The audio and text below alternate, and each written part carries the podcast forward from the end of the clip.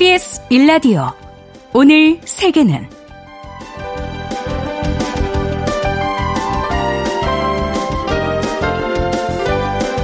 안녕하십니까? 아나운서 박노원입니다. 신성원 아나운서의 휴가로 제가 금요일까지 진행을 맡았습니다. 전국에 눈이나 비가 내리고 있습니다. 오늘 강원 영동 지역과 경북 북부 동해안과 북동 산지에는 매우 많은 눈이 내리겠고요 현재 비가 오는 지역도 저녁부터는 눈으로 바뀔 거라고 합니다. 특히 상, 강원 산간에는 내일까지 60cm 이상의 폭설이 예상된다고 하니까 피해 입지 않도록 대비를 철저히 하시기 바랍니다. 세계 날씨도 살펴보면요. 일본 홋카이도에는 이례적인 고온 현상이 나타났다고 합니다. 홋카이도 삿포로는 눈이 많이 내려서 인기가 높은 관광지인데 요즘 최고 기온이 13.9도까지 올라서 곳곳에서 눈이 녹고 땅이 드러났다고 하죠. 눈 쌓인 겨울 풍경을 기대하고 여행 계획 중이셨던 분들이라면 현지 날씨 다시 한번 확인하고 준비하시는 게 좋겠습니다.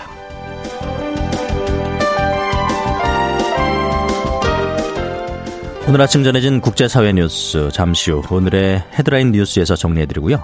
통신원 취재수첩에서는 이민자 유입을 막기 위한 이탈리아 정부의 대책과 이에 대한 찬반 입장을 전해드리겠습니다. 그리고 글로벌 이슈에서는 세계를 움직이는 에너지에 관해서 알아보고 있는데 오늘은 어떤 에너지를 주제로 이야기 나눌지 기대해 주시기 바랍니다. 2월 21일 수요일 KBS 라디오 오늘 세계는 시작하겠습니다.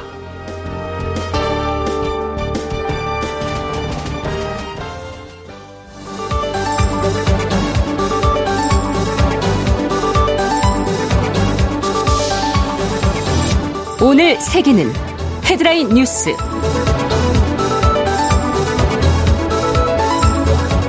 이스라엘과 하마스의 휴전을 요구하는 유엔 안전보장이사회 결의안이 미국의 반대로 또다시 부결됐습니다. 미국은 휴전과 국제법 준수를 요구하는 결의안이 통과되면 진행 중인 협상을 위험에 빠뜨릴 것이라면서 반대했는데요. 하마스가 모든 인질을 석방하면 임시 휴전에 들어가야 한다는 자체 결의안을 낼 계획이라고 밝혔습니다. 안보리에서 미국이 휴전 결의안의 거부권을 행사한 건 이번이 세 번째인데요. 미국은 자체 결의안을 서둘러 표결에 붙이지 않겠다는 입장이어서 유엔에서 휴전 논의가 당분간 이어지지 않을 전망입니다. 미국 정부가 러시아 반정부 운동가 알렉세이 나발리의 의문사와 관련해 러시아에 대한 제재 패키지를 23일 발표하겠다고 밝혔습니다. 존 커비 백악관 국가안보소통보좌관은 러시아가 세계를 향해 어떤 얘기를 하려 해도 푸틴과 그의 정부는 나발니의 죽음에 책임이 있다면서 그 대응으로 우리는 23일 중대 제재 패키지를 발표할 것이라고 말했습니다. 미국 정부가 비핵화 요구와 일본인 납치 문제 제기를 포기하면 북일 관계 개선이 가능할 것이란 북한 김여정 노동당 부부장의 대일 메시지에 대한 입장을 밝혔습니다. 매슈 밀러 국무부 대변인은 김 부부장이 제시한 조건 이행이 쉽지 않아 보인다고 평가하고 먼저 일본 정부의 반응을 보겠다면서 아직은 일본 정부의 입장을 보지 못했다고 말했습니다. 또 한반도의 완전한 비핵화라는 우리의 정책은 계속 유지될 것이며 변하지 않을 것이라고 강조했습니다. 위키릭스 설립자인 줄리안 어산지가 미국 송환 결정을 뒤집기 위해 제기한 마지막 재판이 20일 영국 고등법원에서 시작됐습니다. 만약 이번 재판에서 송환 결정의 효력을 정지하는 결정이 나오면 어산지는 법적 다툼을 이어갈 수 있지만 그렇지 않으면 미국으로 송환되는데요. 어산지 측은 재판에서 패하면 유럽 인권재판소에 가처분을 신청한다는 계획입니다. 어산지는 미군 첼시 매닝 일병이 2010년 빼돌린 이라크, 아프가니스탄 전쟁 관련 보고서 그리고 국무부의 외교 기밀 문서를 건네받아 위킬릭스 사이트에 폭로를 했었는데요. 트럼프 행정부가 기밀 불법 획득 및 유출 등의 18개 혐의로 기소하고 영국의 범죄인 인도를 요청했었습니다. 어산지 측은 공개한 정보들이 공익사항이고 또 정치적인 이유로 미국에서는 공정한 재판이 보장될 수 없어서 송환되지 않아야 한다는 입장입니다. 일본 도쿄 증권거래소에 상장된 주식의 시가총액이 달러화 기준으로 중국 상하이 증권거래소를 제치고 세계 4위로 올라섰습니다. 세계 거래소 연맹에 따르면 2024년 1월 말 기준 도쿄 증시에 상장된 주식의 시총이 2023년 말 대비 3% 증가한 6조 3,400억 달러를 기록해 같은 기간 7% 감소해 6조 430억 달러의 상하이를 제치고 4위를 차지했습니다. 도쿄 증권거래소가 상하이의 시가총액을 넘어선 건 2020년 6월 이후 처음입니다.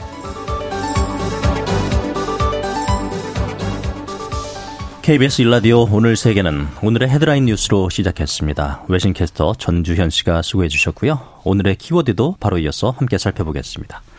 첫 번째 키워드 행동에 책임을 져야 한다네요. 네, 그렇습니다. 미국 정부가 이제 나발리 사망에 대해서 푸틴 대통령 책임을 묻기 위해서 23일에 추가적인 대러시아 제재를 발표하겠다라고 밝혔는데요. 예.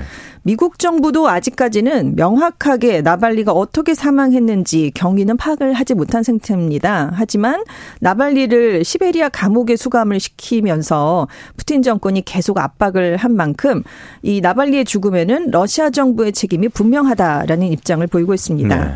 그래서 존 커비 백악관 국가안보소통보좌관이요. 구체적인 제재 내용은 밝히지 않았습니다. 그러면서 이번 패키지는 지난 2년간 이어진 우크라이나 전쟁에 대한 푸틴의 책임을 묻기 위해 고안됐을 뿐만이 아니라 나발니 죽음과 관련한 추가 제재가 보완된 일련의 제재다. 이렇게 설명을 했는데요.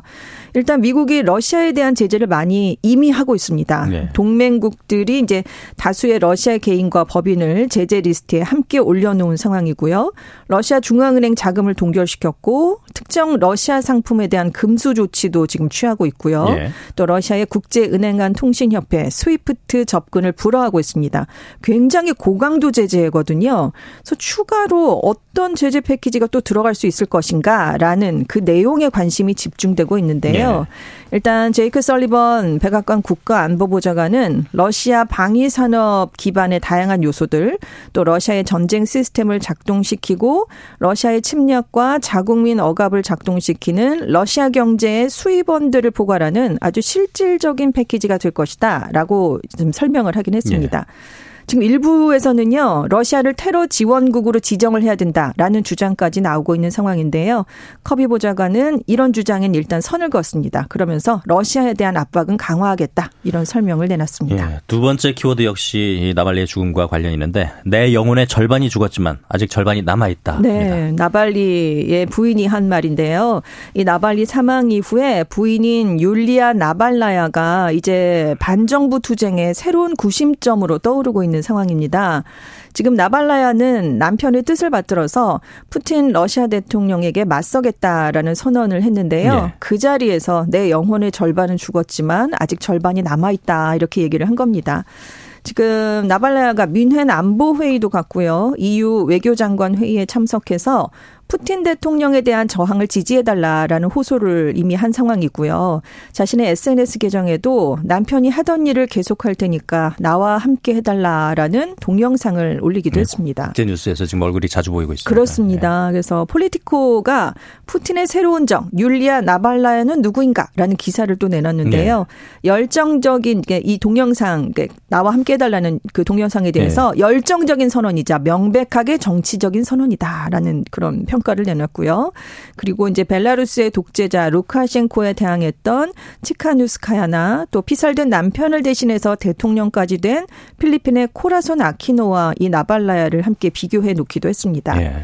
이 나발라야가 이제 은행에서 일을 하다가요. 2000년에 나발리랑 결혼을 한 뒤에는 전업주부로 지냈었거든요. 네. 그러다가 나발리가 이제 반부패 운동가로 시작해서 2013년에 모스크바 시장 선거에 나갔을 때 또 2018년에 대선 출마 시도를 했을 때 굉장히 같이 활동을 많이 했었습니다. 그리고 2020년 8월에 이제 독극물 테러를 남편이 받았을 때 이 부인이 기지를 곧장 발휘를 해서 독일로 옮겨 알려져서 치료를 받을 수 있게 하는데 아주 큰 역할을 담당했었군요. 네. 그래서 BBC가 나발나야는 러시아 야권의 퍼스트 레이디로 묘사되었다라는 평가를 내놓기도 했습니다.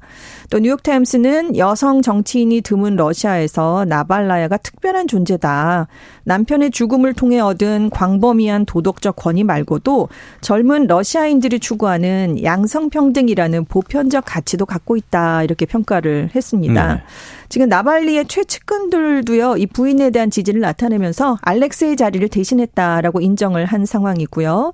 그래서 지금 러시아 당국이 긴장을 하고 있습니다. 그래서 지금 벌써부터 언론과 SNS를 통해서 불륜설, 뭐 부인의 KGB 요원설, 독일 국적 의혹 이렇게 가짜 뉴스들을 지금 많이 퍼뜨리고 있는 상황이고요. 네.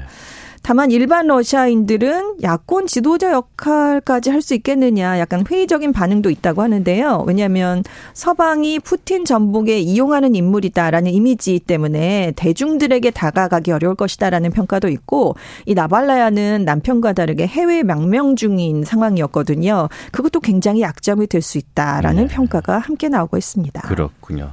이런 가운데 나발리의 어머니는 아들의 시신을 돌려달라고 공개적으로 요구했어요. 그렇습니다. 어머니가 류드밀라 나발라야신데요. 20일에 푸틴에게 호소한다. 이 문제는 오직 당신만이 해결할 수 있다 라면서 이제는 아들을 보게 해달라. 인도적으로 아들의 장례를 치를 수 있게 네. 아들을 즉시 돌려달라라는 영상을 유튜브에 올렸습니다. 예.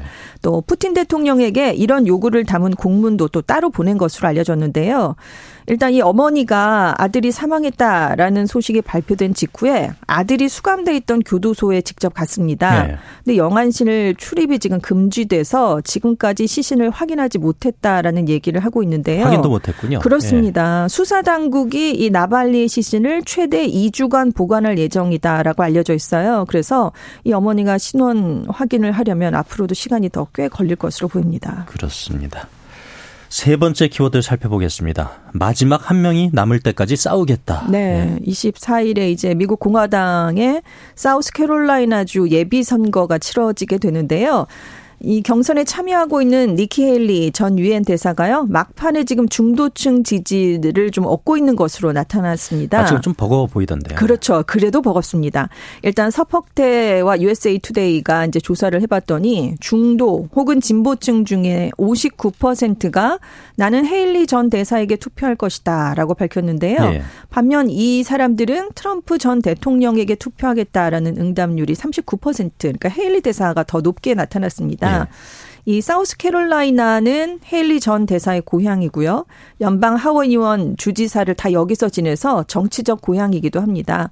그런데 이제 지역 특성상 중도층이 많지가 않은 곳이거든요. 예. 그래서 지금 전체 응답자의 63%는 트럼프 전 대통령을 지지하고 있고요.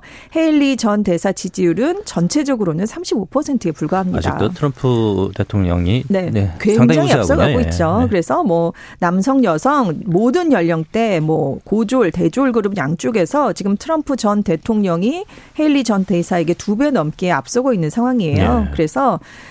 지금 중도층에서 인기를 얻고 있다고 해도 이 정치적 고향에서 헤일리 대사가 승리하긴 쉽지 않은 그런 분석들이 나오고 있는데요. 근데 이제 이렇게 열세를 보이는데도 헤일리 대사는 15개 주에서 동시에 경선이 진행되는 어, 다음 달 5일 슈퍼 화요일까지는 레이스를 계속 이어가겠다라는 뜻을 다시 한번 밝혔습니다. 네. 그러니까 이제 유세장에 온 사람들에게 여러분 중에 일부는 내가 그만두는지 보기 위해 오셨겠죠. 하지만 저는 그러지 않을 거예요. 이런 얘기를 한 거예요. 중도 하차는 없다는 얘기죠. 그렇습니다. 마지막 한 명이 투표할 때까지 이어가겠다라는 얘기를 했는데요.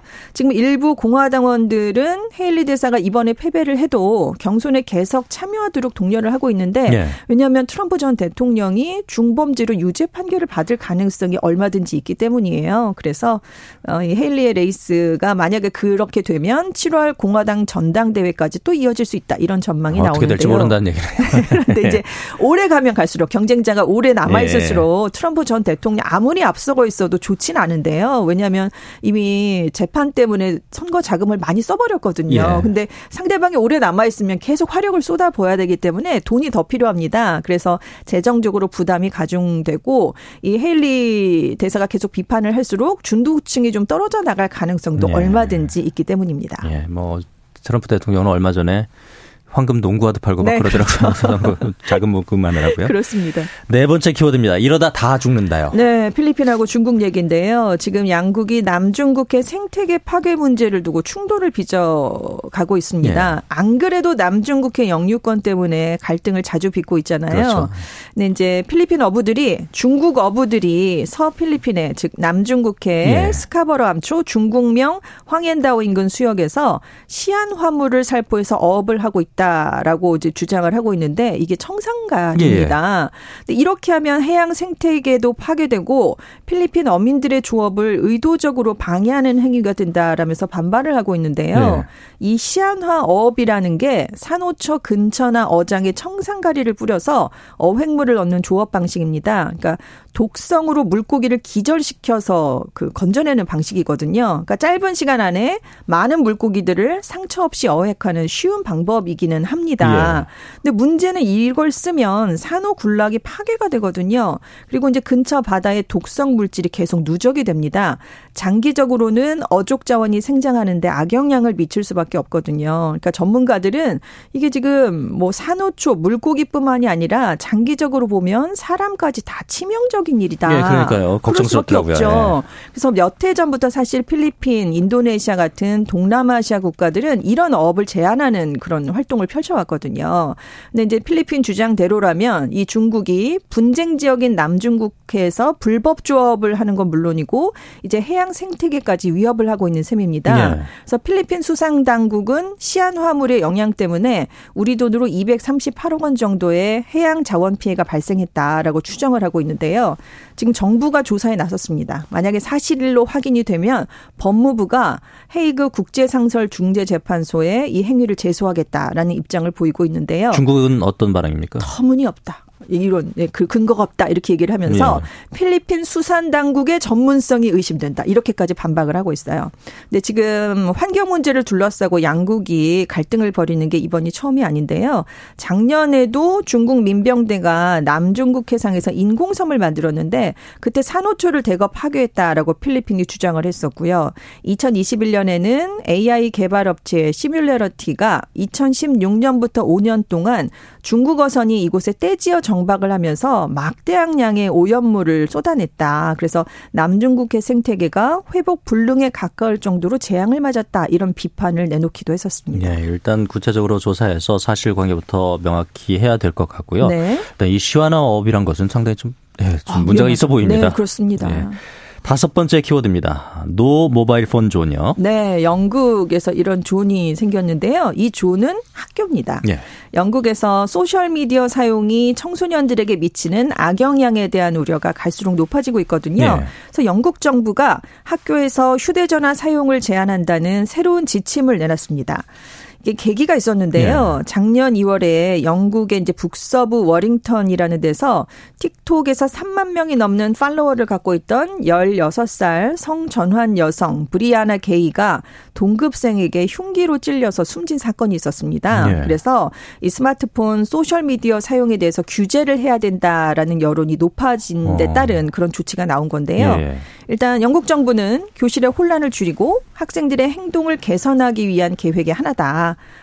학교에서는 수업 시간에 휴대전화를 사용할 수 없다는 사회적 규범을 다시 설정하는 걸 목표로 한다라고 설명을 내놨습니다. 예.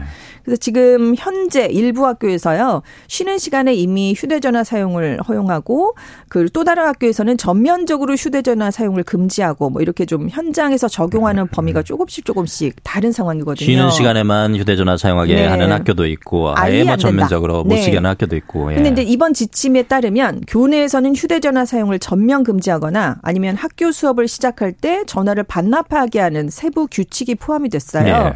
그리고 이제 학생들이 휴대전화를 계속 갖고 있 도록 허용할 수는 있는데 대신 학교에 있는 시간에는 보지 않도록 하고 수업과 관련이 없는 콘텐츠를 듣지 않는다라는 아주 엄격한 조건 하에서만 가능하다라는 명시가 좀 구체적으로 돼 있습니다. 네. 그리고 교사가 학생으로부터 이제 휴대폰을 압수를 했는데 예. 이걸 분실하거나 훼손했을 때도 소송으로부터 법적 보호를 받을 수 있다라는 조항을 좀 포함을 시킨 예. 거예요. 지금 최근에 설문조사를 해봤더니 중고등학생 중에서 29%는 모든 수업 시간에 휴대전화를 사용하고 있다 이렇게 답을 해서 안 그래도 좀 수업 시간에 네, 네, 그래서 좀 논란이 되고 있었어요. 그런데 학교와 대학 지도자 협회 노조는 또 이번 지침에 좀 반대를 하고 있습니다. 왜냐하면 휴대폰 사용을 금지하는 것보다 교육 지원금이나 필수적인 요구 사항을 들어주는 등 무너져가는 학교에 꼭 필요한 것에 집중을 해야 될 때다 이런 반박을 내놓기도 네. 했습니다. 새로운 뭐 문물이 나오면 다 빛과 그림자가 있기 마련인데 그렇죠. 에이, 스마트폰만큼 스마트폰만큼이나 이제 극명하게 갈리는 게 있는지 모르겠어요. 다음 키워드입니다. 가장 빠른 업보 청산이라고요. 네, 미국의 한 세차장에서 10대 아르바이트생이 자신을 향해 음료를 뿌린 손님에게 이제 대처를 한 게 화제가 되고 있는데요. 올해 18살 안나 하르키라는 아르바이트생이었습니다. 네. 세차장에서 이제 차량이 세차 터널 속으로 들어가기 전에 네. 유압 세척기로 물을 좀 뿌려주는 아르바이트를 하고 있었거든요. 네. 근데 이제 최근에 어떤 운전자가 갑자기 창문을 내리더니 이 아르바이트생 얼굴을 향해서 플라스틱 컵에 담겨 있던 레모네이드를 콕 뿌리고 가, 뿌린 일이 발생을 한 거예요. 컵 던지고 음료까지 뿌렸다는 얘기죠. 그렇습니다. 네. 그래서 이 깜짝 놀라니까 이 아르바이트생이 그 유압기를 잡고 있던 호스를 운전석 창문에 겨누어서 물을 뿌려서 대응을 했어요. 그리고 그리고 똑같이 네. 평소와 같이 곧바로 다른 이제 그 물을 뿌리는 업무를 네. 하게 되었거든요. 네.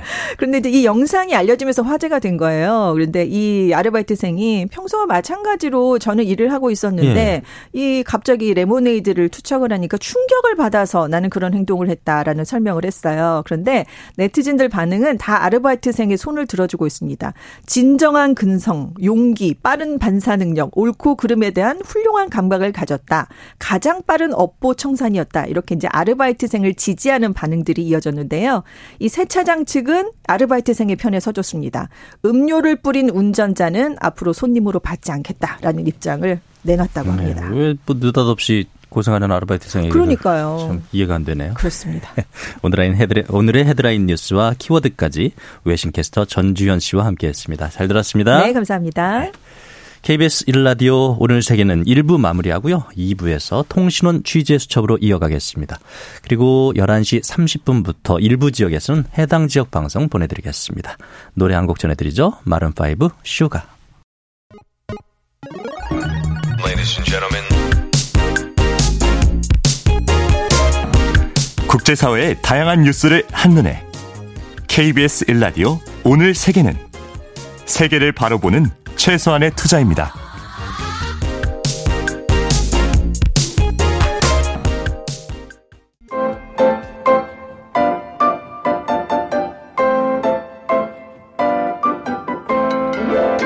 통신원 취재 수첩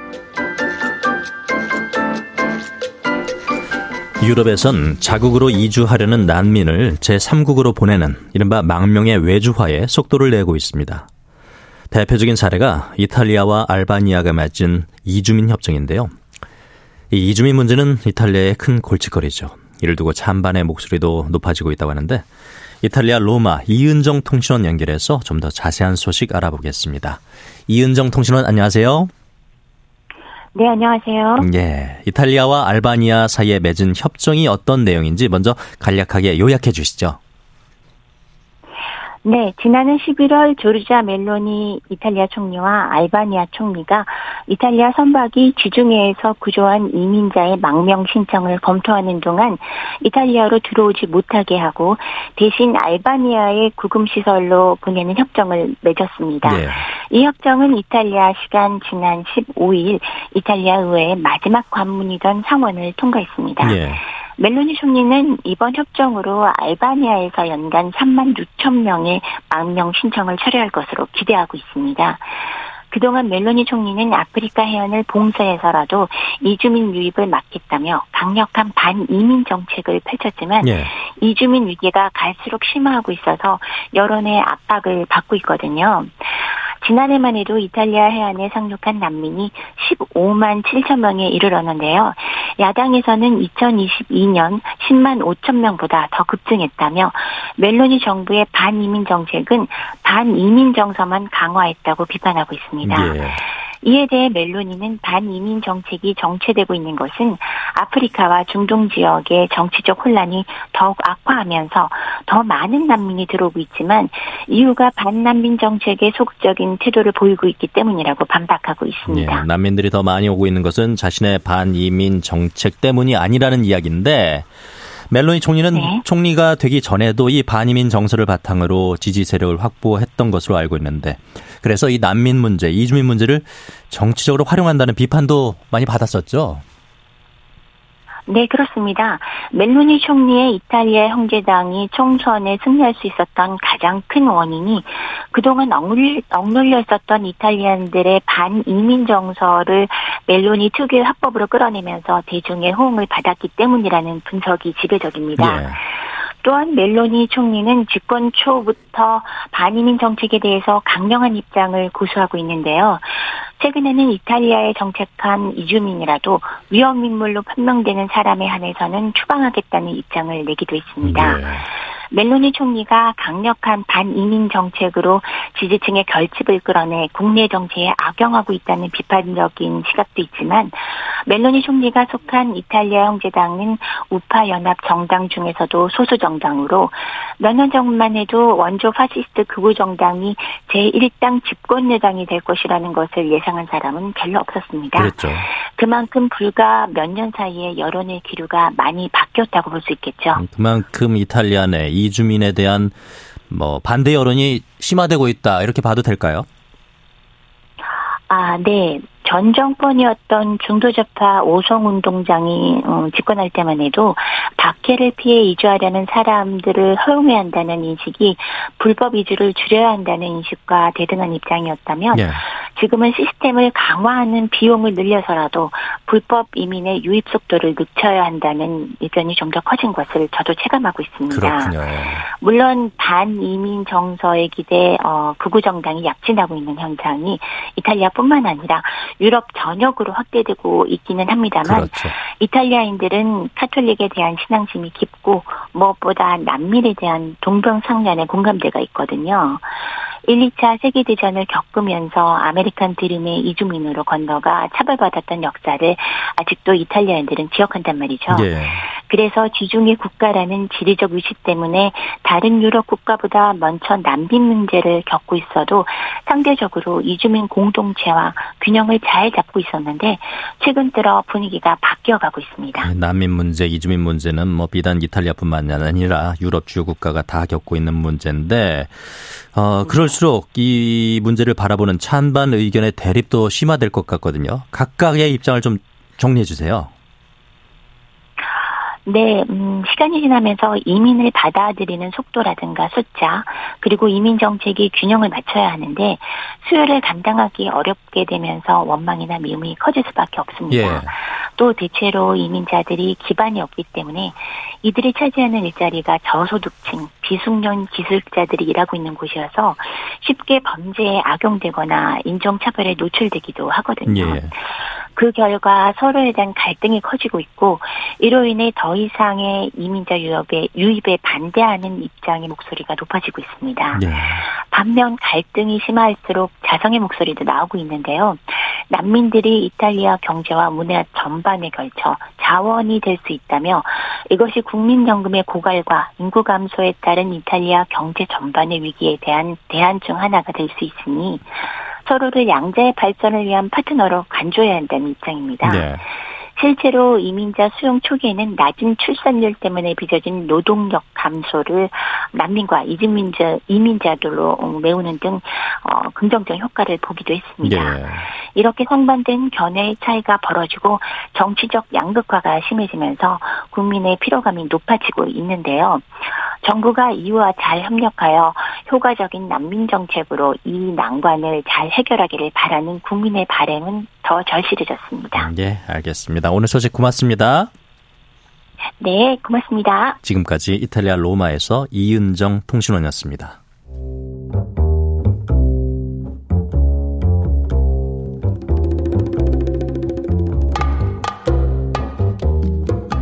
세계를 알면 우리가 보입니다.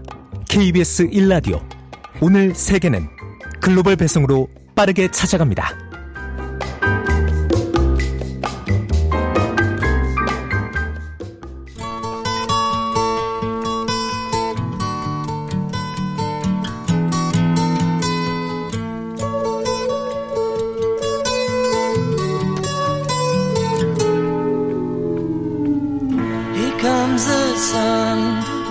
오늘 글로벌 이슈에서는 법무법인 율촌의 전문위원이죠. 최준영 박사와 함께 세계를 움직이는 에너지에 관한 이야기 나눠보겠습니다.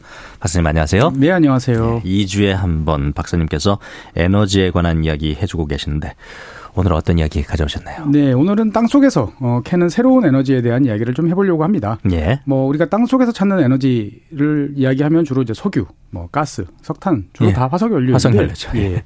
최근 새로운 에너지원에 대한 관심이 높아지고 있어서 한번 이야기를 해보려고 합니다. 새로운 에너지원 어떤 네, 겁니까? 수소입니다, 수소. 수소요. 예.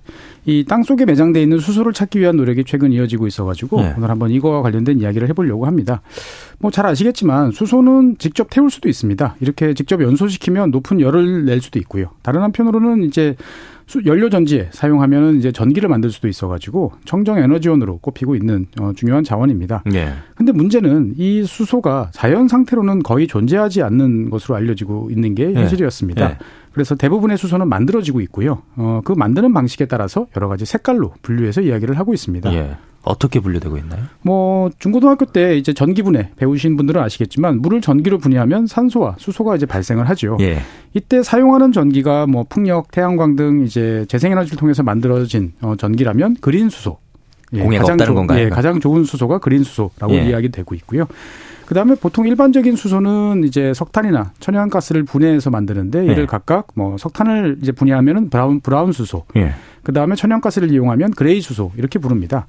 이 과정에서 문제는 이제 많은 온실가스가 이제 발생한다는 거죠. 예. 그래서 이렇게 발생하는 온실가스를 따로 모아서 처리하면 좀 깨끗해지겠죠. 그래서 이렇게 이산화탄소를 따로 모아서 처리해서 만들어지는 수소가 블루수소라고 부릅니다. 예. 그런데 여기에 이제 하나가 추가됐고 이것이 오늘 말씀드릴 화이트 수소입니다. 화이트 수소는 뭔가요?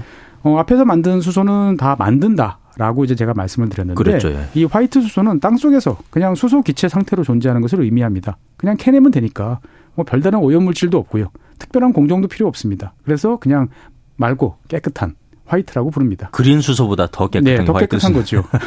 근데 수소가 땅 속에 있나요? 사실 과학자들은 땅 속에 수소가 기체 상태로 있을 거라고는 생각을 전혀 못했어요.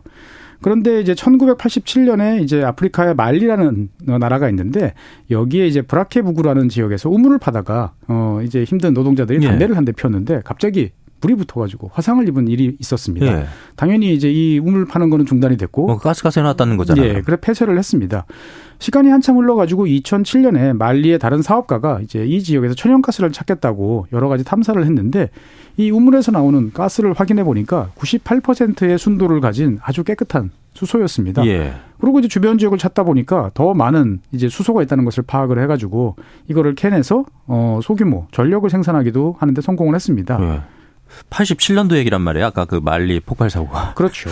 꽤 예전인데 지금까지 잘 몰랐거든요. 그러니까 이게 사실 세상에 벌어지는 일들이 좀 뭐 제3세계, 아프리카 이런 곳에서 벌어지면 잘 안 알려지죠.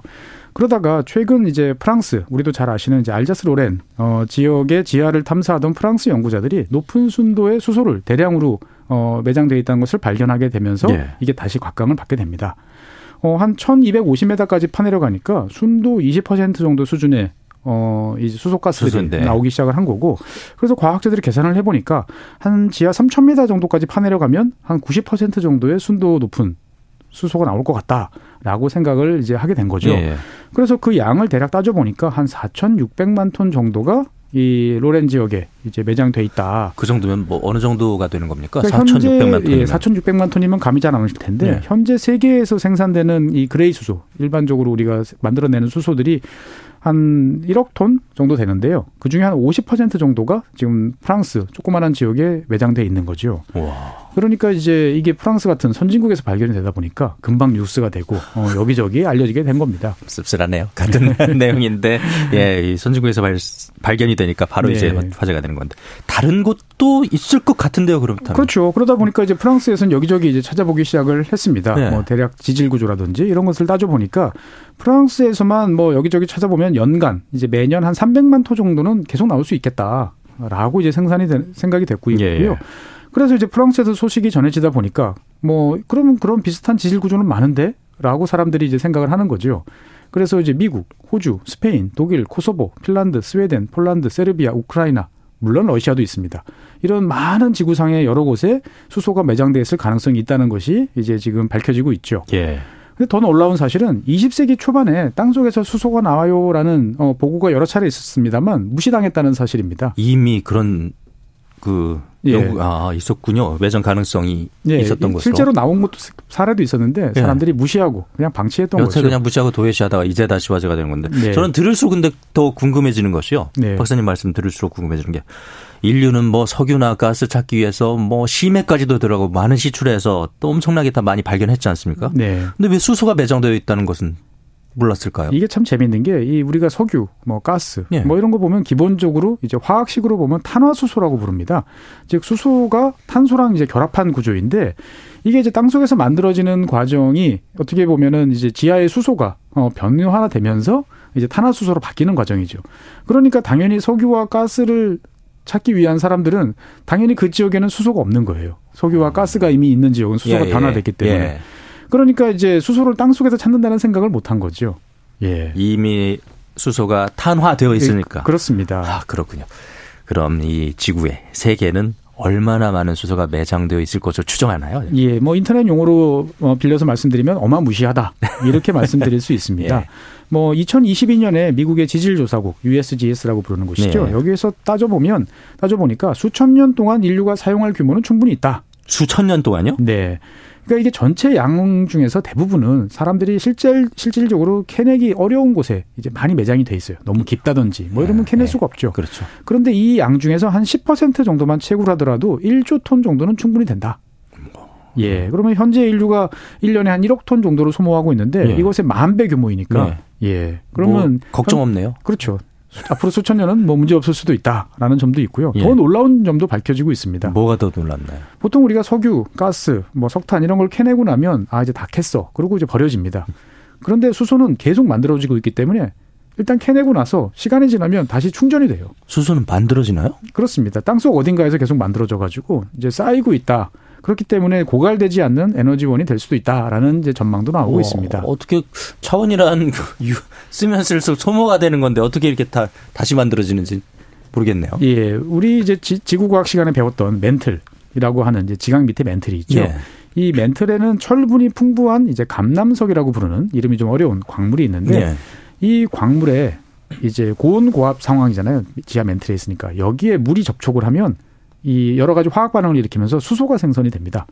그러니까 이제 이러한 방식으로 땅 속에서는 물만 닿으면 이 광석에 닿으면 이제 수소가 만들어지면서 변화를 하는 거죠. 보면. 그물이가 충분히 있으니까. 그렇죠. 그리고 이제 이거 이외에도 여러 가지 방식으로 수소가 땅 속에서 계속 생산되고 있다라는 점들은 점점 이제 확인이 되고 있는 거죠. 뭐.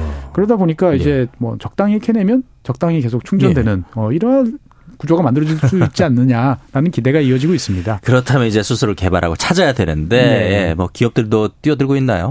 그렇습니다. 일단은 뭐 이런 새로운 것들은 무조건 미국에서 시작되는 경우들이 많죠. 그, 그 중에서도 이제 우리가 잘 아시는 분, 이 빌 게이츠가 이런 새로운 뭔가에는 다 먼저 뛰어들고 있는데 예. 이 친구들과 투자한 브레이크스루 에너지라는 곳이 있습니다. 예. 근데 이곳이 이제 현재 콜로라도, 네브라스카 뭐 이런 지역에서 이제 수소를 탐사하고 있는데 미국 대륙을 이렇게 동서로 가로지고 가로지르고 있는 예. 큰 단층대가 있습니다. 어. 이 지역에서 수소가 있을 것 같다라고 해서 수소를 탐사를 하고 있고 예. 그다음에 미국 이외의 지역에서도 여러 곳이 이루어지고 있는데 20세기 초반에 수소가 꽤 오랫동안 분출되었던 기록이 있는 호주 남부 지역에서도 작년 올해 초에 이제 탐사가 시작이 됐고요. 그다음에 스페인 같은 경우도 올해 이제 하반기부터 아마 본격적인 탐사가 시작될 것으로 알려지고 있습니다. 그런데 박사님 여기서 제가 궁금해지는 건 수소가 지금 뭐 한때 수소 자동차가 좀 인기가 있었는데 지금은 조금 뭐 네. 약간 그런 것 같겠는데 활용도는 좀 어떻습니까? 그러니까 일단 활용하려면은 양이 많고 네. 쌓아야 되죠. 네, 그러면 그렇죠. 사람들이 어떻게든 써먹을 방법을 찾아내는데 네. 일단은 현재 이제 아까 말씀드렸던 가장 수소 중에서도 가장 좋은 수소, 깨끗한 네. 수소는 그린 수소라고 부르는데 이것은 1kg당 한 6달러 정도 수준입니다. 한 7,500원 네. 어, 정도 되니까 사실 경제성이 별로 없습니다. 그런데 화이트 수소는 현재 1달러 정도면은 생산이 가능할 것으로 예상되고 있으니까 이렇게 되면 충분히 어, 써먹을 만하다. 재산성이 있군요. 그렇죠. 중간에 이제 여러 가지 뭐 저장이라든지 수송에 예. 관한 비용들은 좀 있겠지만 이 정도 가격으로 그리고 무엇보다 양이 풍부하면 뭐 뭐라도 해볼 수 예. 있다라고 이제 생각이 되는데 문제는 이걸 저 깊은 땅 속에서 채굴할 기술이 충분하느냐라는 이제 의문입니다. 아까 1250m까지 들어가야 되고 뭐더 그렇죠. 들어가야 돼. 그러니까 프랑스 같은 경우는 아까 1250m까지 파고 들어와서 발견을 했는데 예.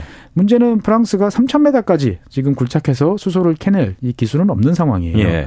그런데 아까 말씀드렸던 미국, 예. 미국 같은 나라는 지난 20년 동안 땅 속에서 셰일 가스라는 걸 개발하기 위해서 여러 가지 기술을 개발했기 때문에 현재 가장 빠르고 편리하게 수소를 찾아 나갈 수 있는 어, 기술을 보유하고 있다라고 이제 믿어지고 있습니다. 아, 셰일가스는 그 암석 사이에 있는 가스인가요? 그렇습니다. 뭐 지하 2,500, 3,000m까지 들어가서 아, 그 방향을. 예. 좌우로 틀면서 이제 찾아내기 때문에 이 기술을 응용하면 어렵지 않게 찾을 수 있겠다라고 사람들이 예. 이제 생각을 하는 말씀 거죠. 들어보니까 이미 기술은 확보됐기 때문에 어렵지 않을 것 같다 그런 아, 생각도 물론 드는데 뭐 아주 쉽- 쉽다고는 이제 말씀드릴 수 없을 것 같습니다. 우리나라에도 혹시 기술이 있습니까? 아, 이제 많은 분들이 이제 그러면 이제 꿈을 키우실 텐데, 어, 이제 본격적인 탐사를 해봐야 알겠다라는 것이 이제 정확한 이제 답변일 것 같습니다만, 네. 어, 기본적인 뭐 지층 구조, 암석 분포 이런 것들을 고려해 보면 뭐 다른 나라처럼 대량의 수소가 매장돼 있을 가능성은 높지 않아 보인다라는 좀 안타까운 말씀을 아, 왜 드려야 될 우리는 것 이렇게. 자원이 없을까요? 네, 이 한반도 남쪽은 이 땅 속에서 뭔가를 찾기에는 좀 적당하지 않은 그런 한계가 좀 있는 것 같습니다. 예. 그, 좀 있으면 좋으련만.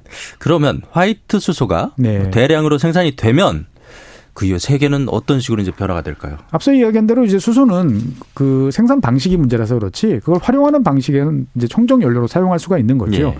그래서 수소가 대량으로 공급이 되면 기존의 화석 연료를 대체할 수 있기 때문에 당연히 기후 변화 문제를 해결하는데 큰 도움이 되는 거죠. 예. 그리고 현재 이제 각종 산업에서도 우리가 잘 모르지만 다양한 수소를 어, 사용하고 있는데 뭐 일단 산업 입장에서 봤을 때는 이러한 수소를 싸고 쉽게 많이 사용할 수 있다면 뭐 비용 절감은 물론이고 또 이것을 응용한 새로운 기술 개발과 나서서 우리가 지금은 상상하지 못하는 무엇인가를 만들어낼 가능성도 높아지고 있다라고 말씀드릴 수 있습니다. 앞에서 맨 앞에서 이제 그레이 수소를 만드는 공정에서 네. 이산화탄소를 따로 모아서 처리하면 상대적으로 깨끗해진다고 말씀하셨는데 네. 이게 요즘 말하는 탄소 포집 장치 맞습니다. 뭐 CCS라고 예. 이야기를 하고 예. 뭐 CCUS라고도 이야기합니다. 근데 어떻게 탄소를 모아서 처리하는지 그게 궁금하더라고요. 뭐 모으는 것 자체는 예. 사실 어렵지 않아요. 화학적으로 이미 다 정립되는 공정이 있기 때문에 예. 그 배출되는 기체 중에서 예. 이산화탄소만 끄집어낸다. 이것은 몇 가지 필터링과 작업들을 하면 가능해요. 그런데. 문제는 그 막대한 양의 이산화탄소를 어디에 저장할 거냐?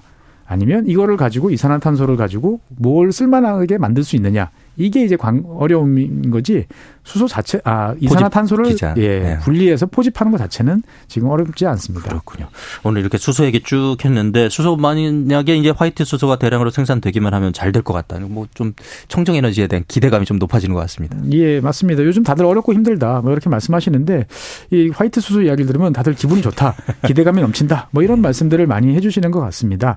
뭐 당연하게도 이제 미래에 대해서는 조심하고 신중하게 접근하는 게 맞지만 예. 가끔은 이렇게 좀 낙관적인 기대, 긍정적인 전망 이런 소식도 나와야 이제 우리가 좀 힘을 내서 하루하루를 잘 버틸 수 있을 것 같고 저도 이제 이 기회에 종종 이런 즐거운 소식을 좀 전해드리기 위해서 노력해 보겠습니다. 많이 좀 전해 주십시오. 네. 글로벌 이슈 오늘은 법무법인 율촌의 전문위원 최준영 박사와 함께 백색 수소에 관해서 알아봤습니다. 말씀 잘 들었습니다. 네, 감사합니다. 리처드 샌더슨의 리얼리티 전해드리면서 KBS 라디오 오늘 세계는 2월 21일 순서 마무리하겠습니다. 저는 내일 오전 11시 5분에 다시 찾아뵙겠습니다. 고맙습니다.